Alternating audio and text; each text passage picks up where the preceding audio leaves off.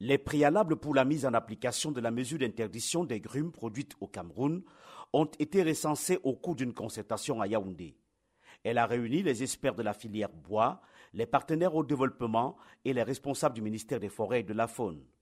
Parfait Tanga, secrétaire général adjoint de la Fédération camerounaise des associations et professionnels de la seconde transformation du bois. Il faudrait réviser la loi forestière pour permettre à nos PME et artisans d'avoir accès à un bois de qualité et d'origine légale. Il faut permettre aux PME et artisans d'avoir accès au financement pour leur permettre d'améliorer leur plateau technique, d'améliorer les conditions technologiques et aussi de se former. Les enjeux et défis de l'interdiction de l'exportation des grumes en zone CEMAC sont tels que le Cameroun doit atteindre le palier du troisième niveau de transformation du bois afin d'atténuer les impacts de cette décision sur l'économie nationale.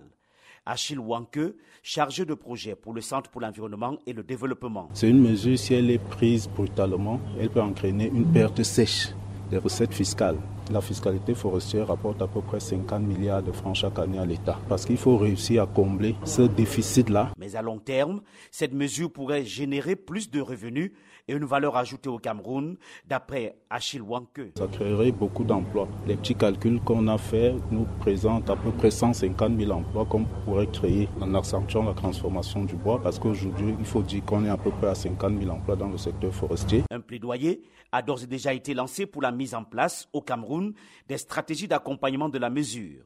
Benoît Dameux, représentant de l'Environmental Investigation Agency pour le bassin du Congo. Il faudrait que euh, les gouvernements puissent, n'est-ce pas, être euh, ensemble au niveau de la sous-région pour appliquer cette mesure de manière générale. La CEMAC a pris une décision et on souhaiterait que tous les pays s'alignent sur cette décision-là.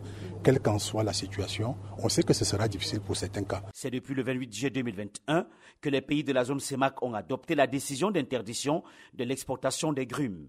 Le Cameroun, pays membre de la Commission des forêts d'Afrique centrale Comifac, veut voir certaines conditions remplies pour une décision effective.